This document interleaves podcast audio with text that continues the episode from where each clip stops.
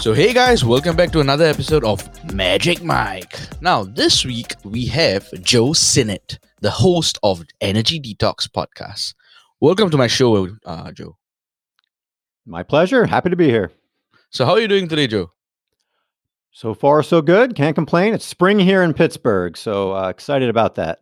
So, that's like a 12 hour difference you were mentioning earlier, right? It's like a 12 hour difference from the current time zone I'm in. At the moment, a couple days removed from the end of daylight savings time, we are 12 hours from you right now. Wow. it's it's wonderful, you know, how we're doing a podcast like 12 hours, um, with a 12 hours difference with the apps. We will talk about that later. What I would like to find out more is maybe tell me more about your show, the Energy Detox Podcast.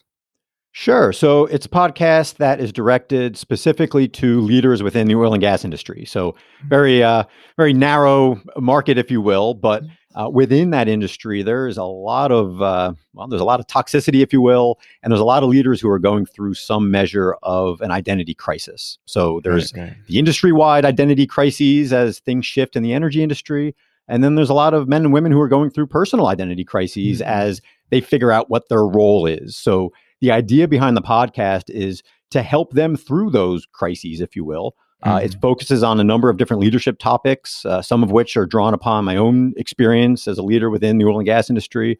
And then now, as an executive coach, that is again focused on that particular industry. So Mhm. each episode weaves together themes from the energy industry, as well as some generic leadership themes that are applicable to really any leaders in, in any organization.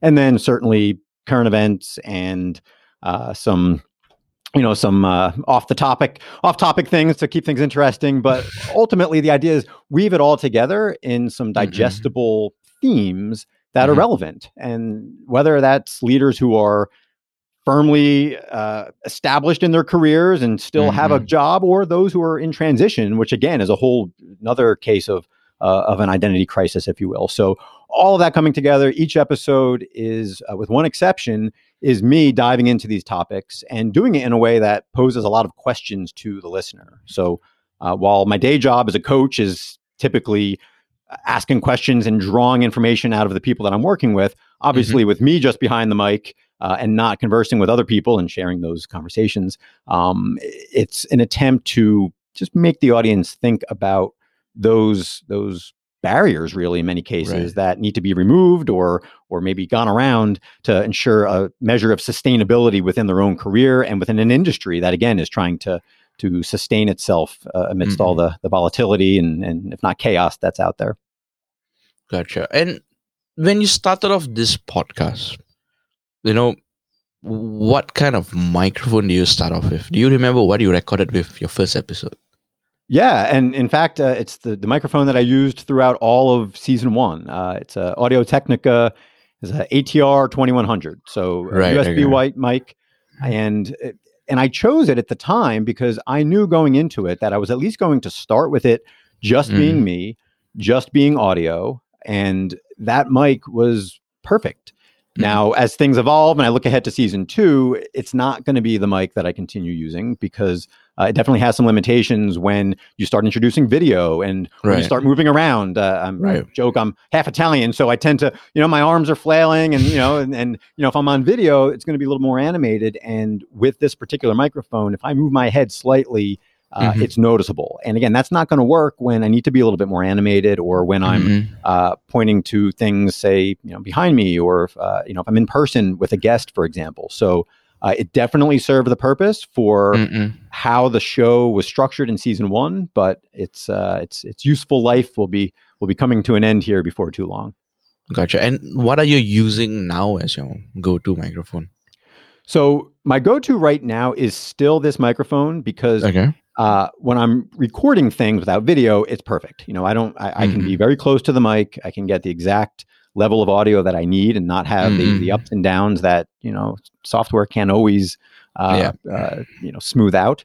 Um, I use a lav mic for now because it is Okay. nice to have that, you know, that hardwired option, certainly plenty of flexibility.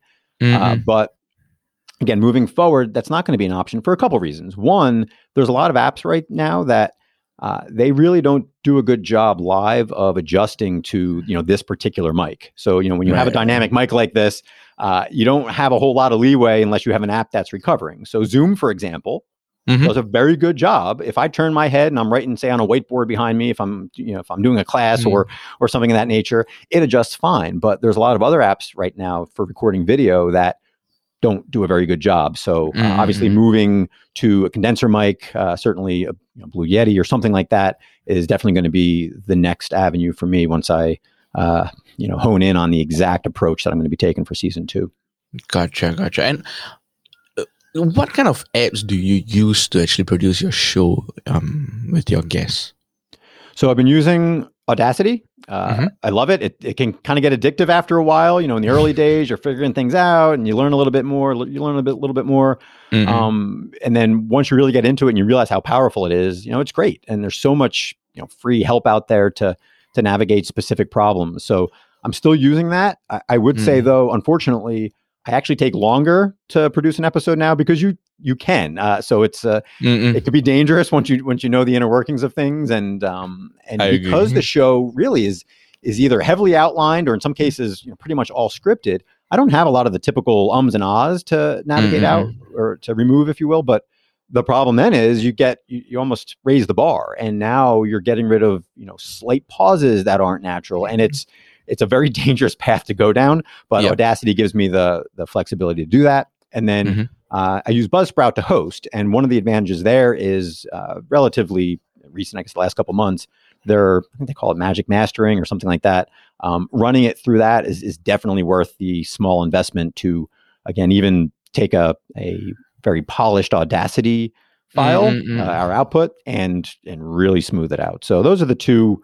Uh, technologies at least from a podcast production standpoint that i've been using Gotcha. And you use Zoom to record your shows for season one? Uh, so uh, since since only one of them was interview based, everything was straight into Audacity. Or sorry, everything was not interview based, so straight into Audacity. So um, the one interview I did over Zencastr, and then certainly appearing on other podcasters uh, uh, shows, Zencastr has been. Uh, Has worked. although I will say again, you, you do notice some of the you know some of the fades if I do decide to uh, turn my head or or you know grab a drink of water halfway through through a conversation. like a- so Mic drop in that sense.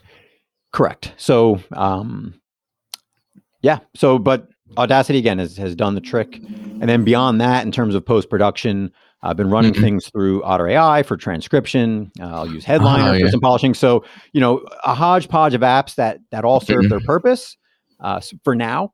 Although Mhm. I, I've definitely been exploring some other options again, especially once video gets introduced more into my Mhm. episodes.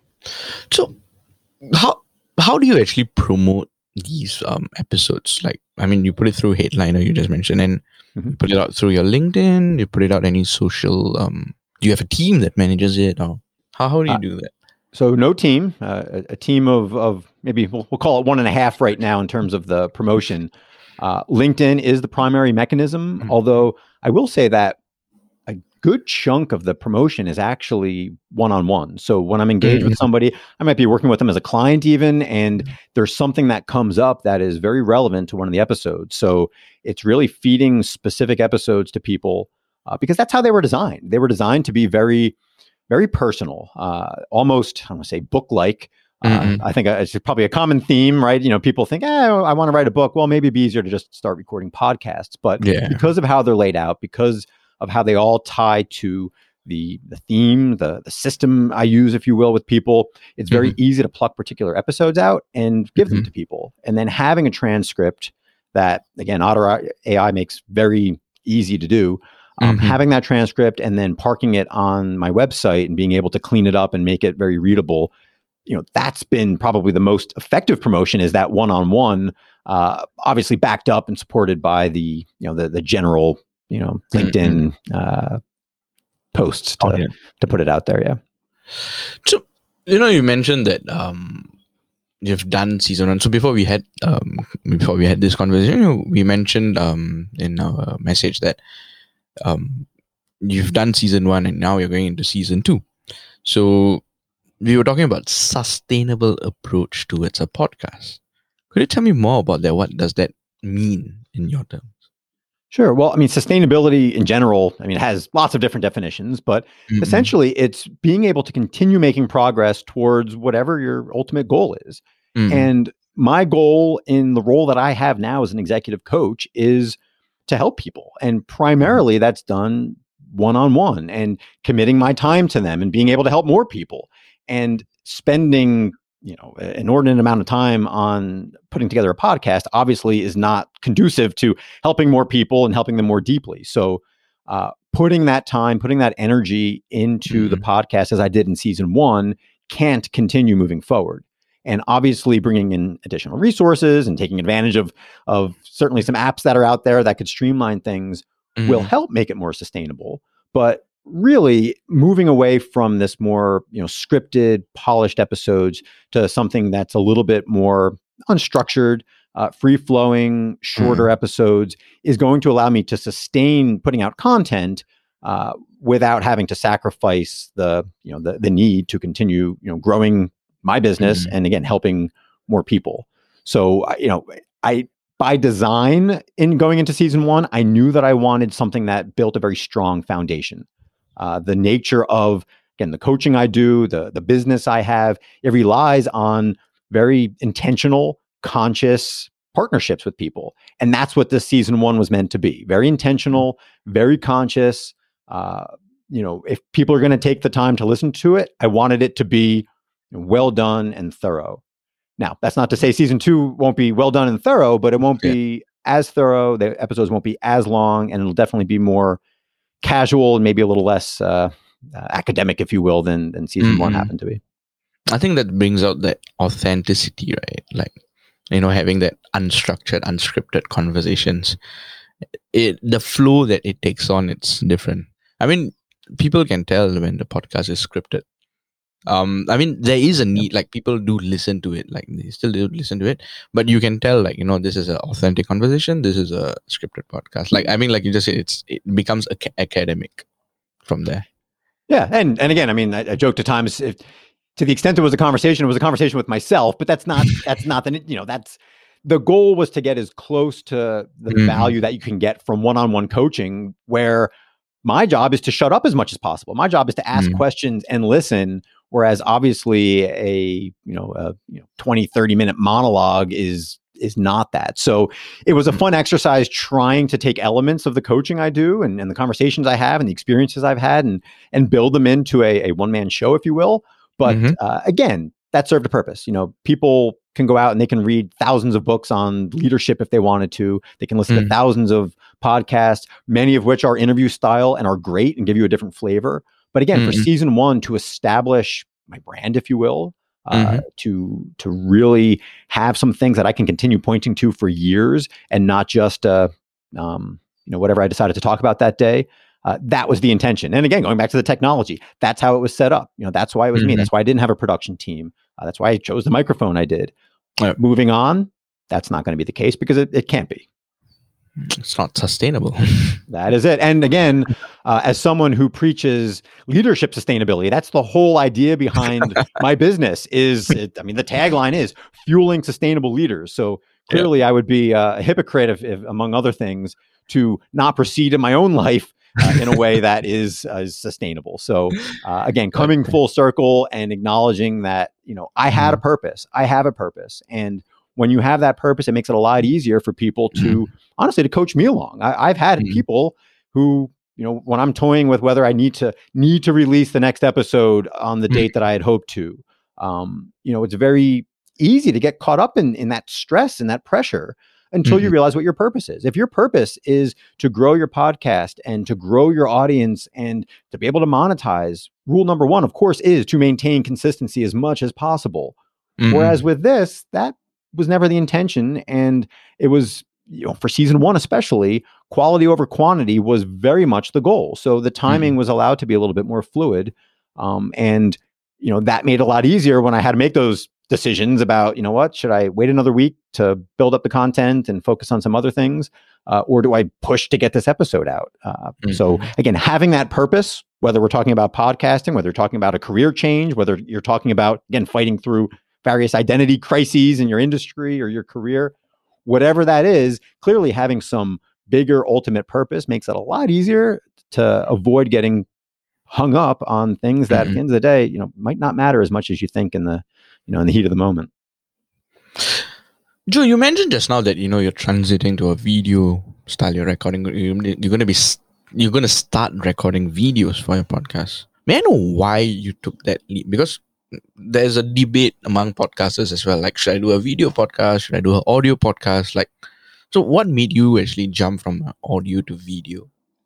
Well, I- think you used the word earlier, and, and it's authenticity. So, you know, a- and maybe it's going from you know from one extreme to the other, but Mm. when you have that video and you have it less scripted and you have it more natural, I think it just takes it to, to another level. Uh, also gives me a Mhm. chance to, I don't know, like I said, you know, have my my hands flying there and, and be able to turn around and write things and share things. Uh, and and like I said, I I wanted these to give a flavor for the value that people get from one-on-one or even group Mhm. coaching because it is a very unique experience. It's it's very different from just um, passively listening to somebody talk about some topic, and having video, being able to, you know, look into the camera and and you know the person on the other end at least look into my eyes, even if there's a Mhm. uh, you know, you need to use some imagination connecting the two. That is going to get things a lot closer to the value that people get from Mhm. coaching. And you're never going to get there again without that feedback back. Because, like I said, you know, coaching is very much a, a two way street, uh, you know, to pardon the cliche. But the Mhm. closer I can get to that and the closer that people can not just appreciate what I do and the value it brings, but to really extract value from these Mhm. podcasts. And again, I think video definitely will help that to happen. Um, not that it couldn't happen without it, but I think it's just you know playing the odds. Uh, from what I've seen, and and again, just kind of the difference between conversations I have with people that are just over the phone versus over Zoom. Um, Mhm. Sometimes each, one situation is better than the other, so I'm going to test it out, uh, and by testing it out, I'm going to I'm going to go in 100 percent and and combine the two. Sort of creates a deeper connection in that sense. You know, they're not only listening to you now; they're actually seeing you as well. Yeah, and again, the, the funny thing is, I think from a podcast, it can create a deeper connection, or from a yeah, from a video podcast, where again, it's obviously you know there's an audience and there's me, and there's Mhm, obviously a, a time and space disconnect. I think it can create that deeper connection. Whereas the funny thing is, sometimes when you're coaching someone one on one live, Mm. there are times when not having video can actually be more powerful, Better, and and yeah. you know that person is is more focused on what they're trying to accomplish so again it's just about you know what is the purpose uh, what are you trying to do and finding the right tools both from a technical standpoint and the right approach that allows you to do that Joe, as a podcast host, you know, what are the challenges you face? Like, you know, in terms of technical, or you know, it could be like you know, writing the script for your podcast. What What are the challenges you face as a podcast host? So the biggest thing for me again was definitely this urge to script things out. So, you know, you have an 80% outline, that's fine, but once you have that flow and you know, if you're if it's 80% scripted and then you go off script, uh, you know, there, there is a shift there. And again, it's not bad, but you know, switching between this authentic live and, and scripted doesn't work. So I the challenge for me was trying to perfect things. And again, that's something that you know is is is very dangerous, right? You know, uh, Yep. again, to use another cliche, uh, allowing the perfect to get in the way of the good, if you will. So I think that's probably number one from a general approach standpoint. Mm-mm. Uh, the other thing from a technical standpoint has definitely been the audio. So again, very happy to have a microphone. Um, people seem to be satisfied with uh, with the quality of the podcast, but it's amazing. Again, once your ear sort of gets trained and you're picking up those little things, it's amazing how many you you pick up. And and again, there's then there's the funny things where you record an entire episode and you realize that you had the wrong microphone selected and it sounds tinny and and of course all of those things and, and then even some funny things where um, the one episode i did over Zencastr where you have Mhm. two different audio streams you brought them together and, and everything sounded great and then when i listened to it on one and a half speed as, as i'll do sometimes on Mhm. other people's podcasts and, and even my own when i'm listening back through it quickly uh, there was such a noticeable difference in in the quality when you advance that speed and again there's little things like that that you might you, know, you don't even think of but how many other people are there listening at it you know 1x or 1.25x and and you know the experience could be completely different from what sounded nearly perfect uh, Mhm. at uh, at at real time. So uh, again, audio by far uh, the the biggest uh, headache inducing element of podcasting for sure. Gotcha. And you know, Joe, that this is very insightful because, like, I think podcasters, the the the effect of pod fade. I've I've not. I'm, I don't know whether you've heard of that term, pod fade. It's theoretically it happens after six episodes, um, um according to a research. That sounds about right. I, I haven't read the research, but uh, yeah, I'd say pod fade after six. That's that's about. It says about six. right. It's about six episodes. So if you cross that six episode boundary, it it means that you have a sustainable approach, or you know whatever you're doing, it it works. We just got to make sure. It, we just need to perfect it. So actually, creating this sustainable approach really matters from a podcast um from a podcast host perspective. Because even if we have the technical knowledge correct, even if we have all the technical aspects on the board, if we don't have a sustainable approach, it's just bound to fail. It's Yeah. just going to eat up your head, and it's bound to fail. Yeah. Again, I mean that applies to individuals uh, of Yeah. any sort and entire industries, which which again goes back to uh, you know the oil and gas industry in particular. But I- I'll say this too, and, and I, I guess I said it earlier, but it's not just a sustainable approach, but it's also understanding what your purpose is. Mm. I feel like there's a lot of folks that I've spoken with who get Mhm. into podcasting and they have some idea of what they want to do and it's fine that that it evolves certainly people go into it as a hobby and they wind up monetizing and there's probably a lot more people that go in and think they're going to monetize and it turns into a hobby Mm-mm. but either way having some bigger purpose behind it makes it a whole lot easier to Yep. You know uh, it's easy to go down rabbit hole and say i need a whole production team. I'm going to invest all this money. But you know then it's well, wait a second. What is what is the purpose of this podcast? It is mm-hmm. not to to be some standalone item. It's always meant to complement the work that i'm doing one on one with Mm-mm. people. And Yep. again giving people who aren't part of that a flavor Mhm. for the topics that we talk about and the value that people are getting so Mm-mm. again the more people can do that as they jump into podcasting and certainly many will um, Mhm. instead of just realizing like you said the barrier of entry is going to be small you know smaller and smaller and So smaller and smaller Yep. that it's going to people are going to find themselves in it but not even realize that you know okay it might only take you i don't know 10 hours a month to bang out a bunch of episodes but Yep. i mean is that 10 hours a month really what you want to be Yeah. investing your time on and Exactly. um and again I, I think that's going to be the danger um, Mm-mm. wi- with anything i guess you know as as accessibility increases um the the temptation to invest your precious time also increases Joe, as a final question, I ask this to all my guests, right? What you had for breakfast this morning? breakfast this morning was scrambled eggs uh, had an apple and then my children were kind enough not to finish all of the chocolate chip pancakes they were eating so uh, i also topped off my meal with a with a couple of those this morning Beautiful. Beautiful. Joe, thank you so much for coming on the show. It was great having you on Magic Mic, and it was very insightful to hear, you know, how we can create a sustainable approach for podcast hosts. My pleasure, and, and thanks for the work you're doing. I, I definitely uh, could have used a couple couple conversations like this, at least from a technical standpoint, and again from a from an overall approach standpoint, as I was getting started. So, uh, very much appreciate the opportunity to share my story, and, and again for for the work you're doing with this.